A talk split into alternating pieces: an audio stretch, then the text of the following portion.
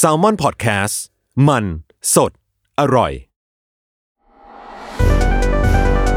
Why It Matter Recap สรุปข่าวให้เกี่ยวกับคุณ Why It Matter Recap ประจำวันที่ 14 พฤษภาคม 2563 สรุปดราม่า ตู้ปันสุก มองให้ไกลกว่าภาพจากกล้องวงจรปิด หรือจริงๆ ไม่ควรมีตู้ปันสุกมาแต่แรก เพราะพอเกิดขึ้นมาก็มีคนบางส่วน กรูไปขนข้าวของจนเกลี้ยง ไปยกไข่กลับบ้านทั้งแผง ไปกดดันเจ้าของตู้ ว่าเมื่อไหร่จะเอาของมาเติม จนต้องมีการนำภาพจากกล้องวงจรปิดมาเปิดเผย เพื่อเตือนสติ เพื่อประนาม เพื่อกดดัน ว่าอย่าทำพฤติกรรมเช่นนี้กันอีกถ้าโครงการนี้ ไม่เป็นระเบียบเรียบร้อยทั้งร้อยเปอร์เซ็นต์ก็อย่ามีตู้เช่นนี้เลย จะดีกว่าไหม หรือจริง ๆ สังคมไทยยังไม่พร้อมกับแนวคิดการช่วยเหลือกัน แบบตู้ปันสุข หรือจริง ๆสำหรับคนไทยบางส่วน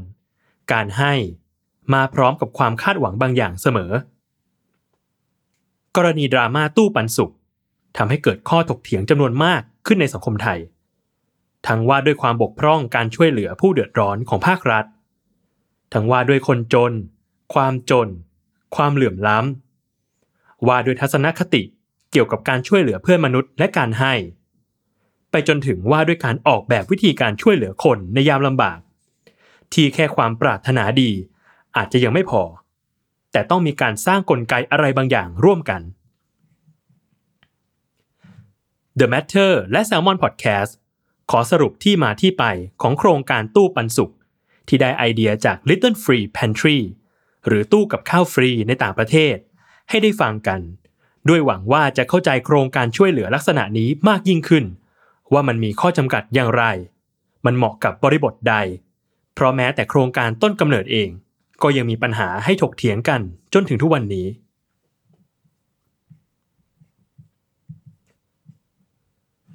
ตู้ปันสุข หรือ The Pantry of Sharing เกิดจากไอเดียของแบงค์สุภกฤษกุลชาติวิจิต นักการตลาดและเจ้าของเพจ รู้รอบตอบโจทย์ธุรกิจ พร้อมด้วยเพื่อนนักปฏิบัติธรรมในนามกลุ่มอิดน้อย วิธีทำงานของมันก็คือ การนำตู้กับข้าวไปตั้งในชุมชน ใครมีอาหารหรือของใช้อยากแบ่งปัน ก็นำมาไว้ในตู้นี้ได้ ส่วนใครที่ขาดแคลน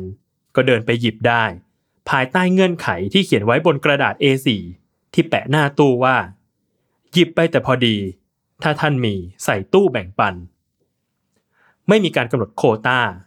ไม่มีคนเฝ้า ไม่มีการตั้งกล้องวงจรปิด เป็นการกำหนดกติกาไว้อย่างล้มหลวม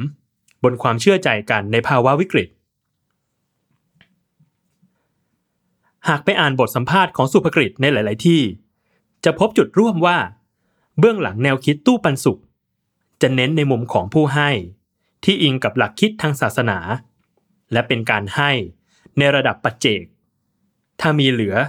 หรือซื้อมาเผื่อไม่กี่ชิ้นก็นำมาให้ได้ แตกต่างจากการให้แบบโรงทาน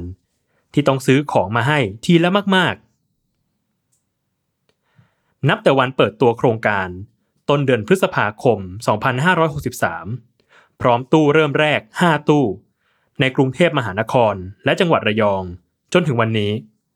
มีคนนำไอเดียนี้ไปต่อยอดทั่วประเทศแล้ว โดยสุภกฤษรวบรวมข้อมูลมาว่ามีตู้ลักษณะเดียวกันอย่างน้อย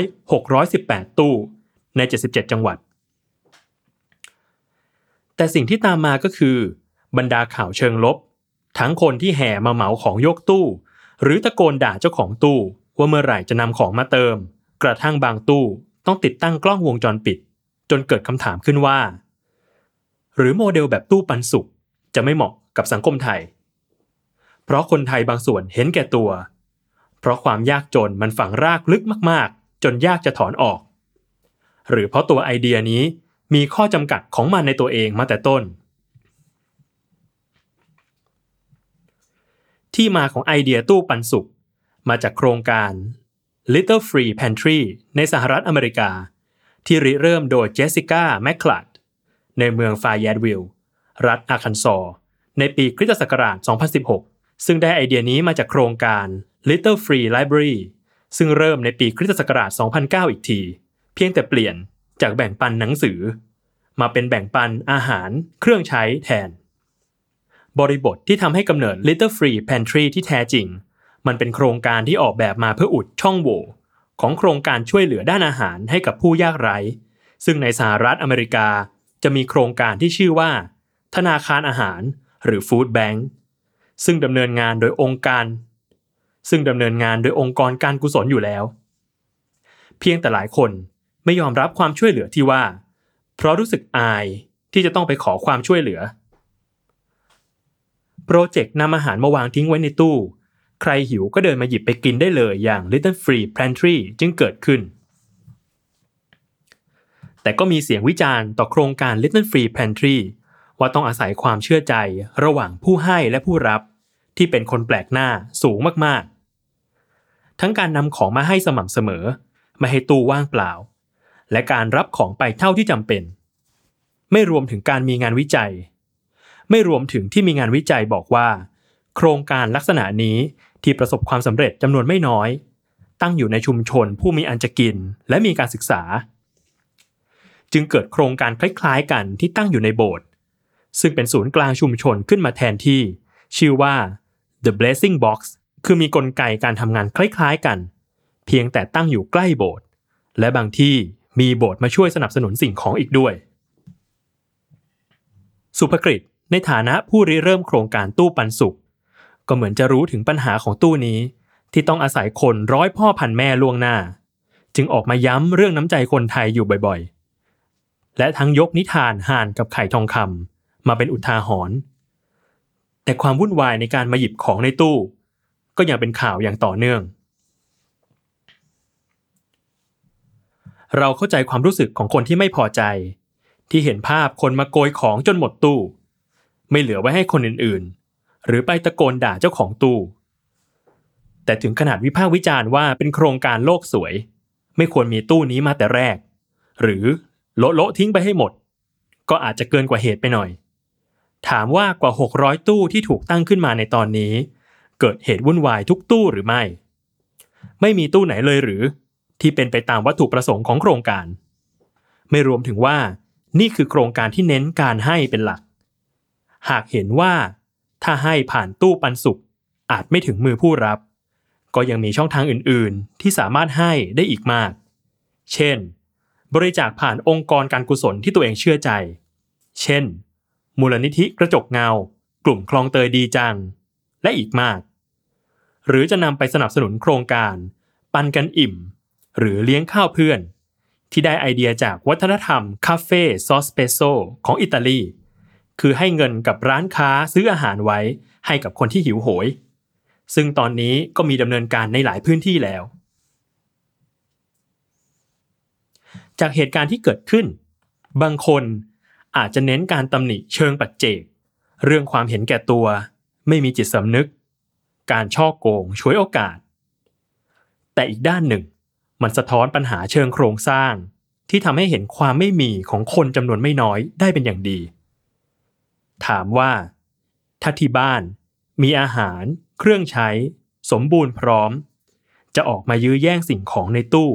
ที่ตั้งไว้ในที่สาธารณะ และบางแห่งก็ถึงกับมีกล้องวงจรปิด กันหรือ แต่ถ้าจะมองหาแง่งาม ตู้ปันสุขก็คือภาพสะท้อนน้ำใจ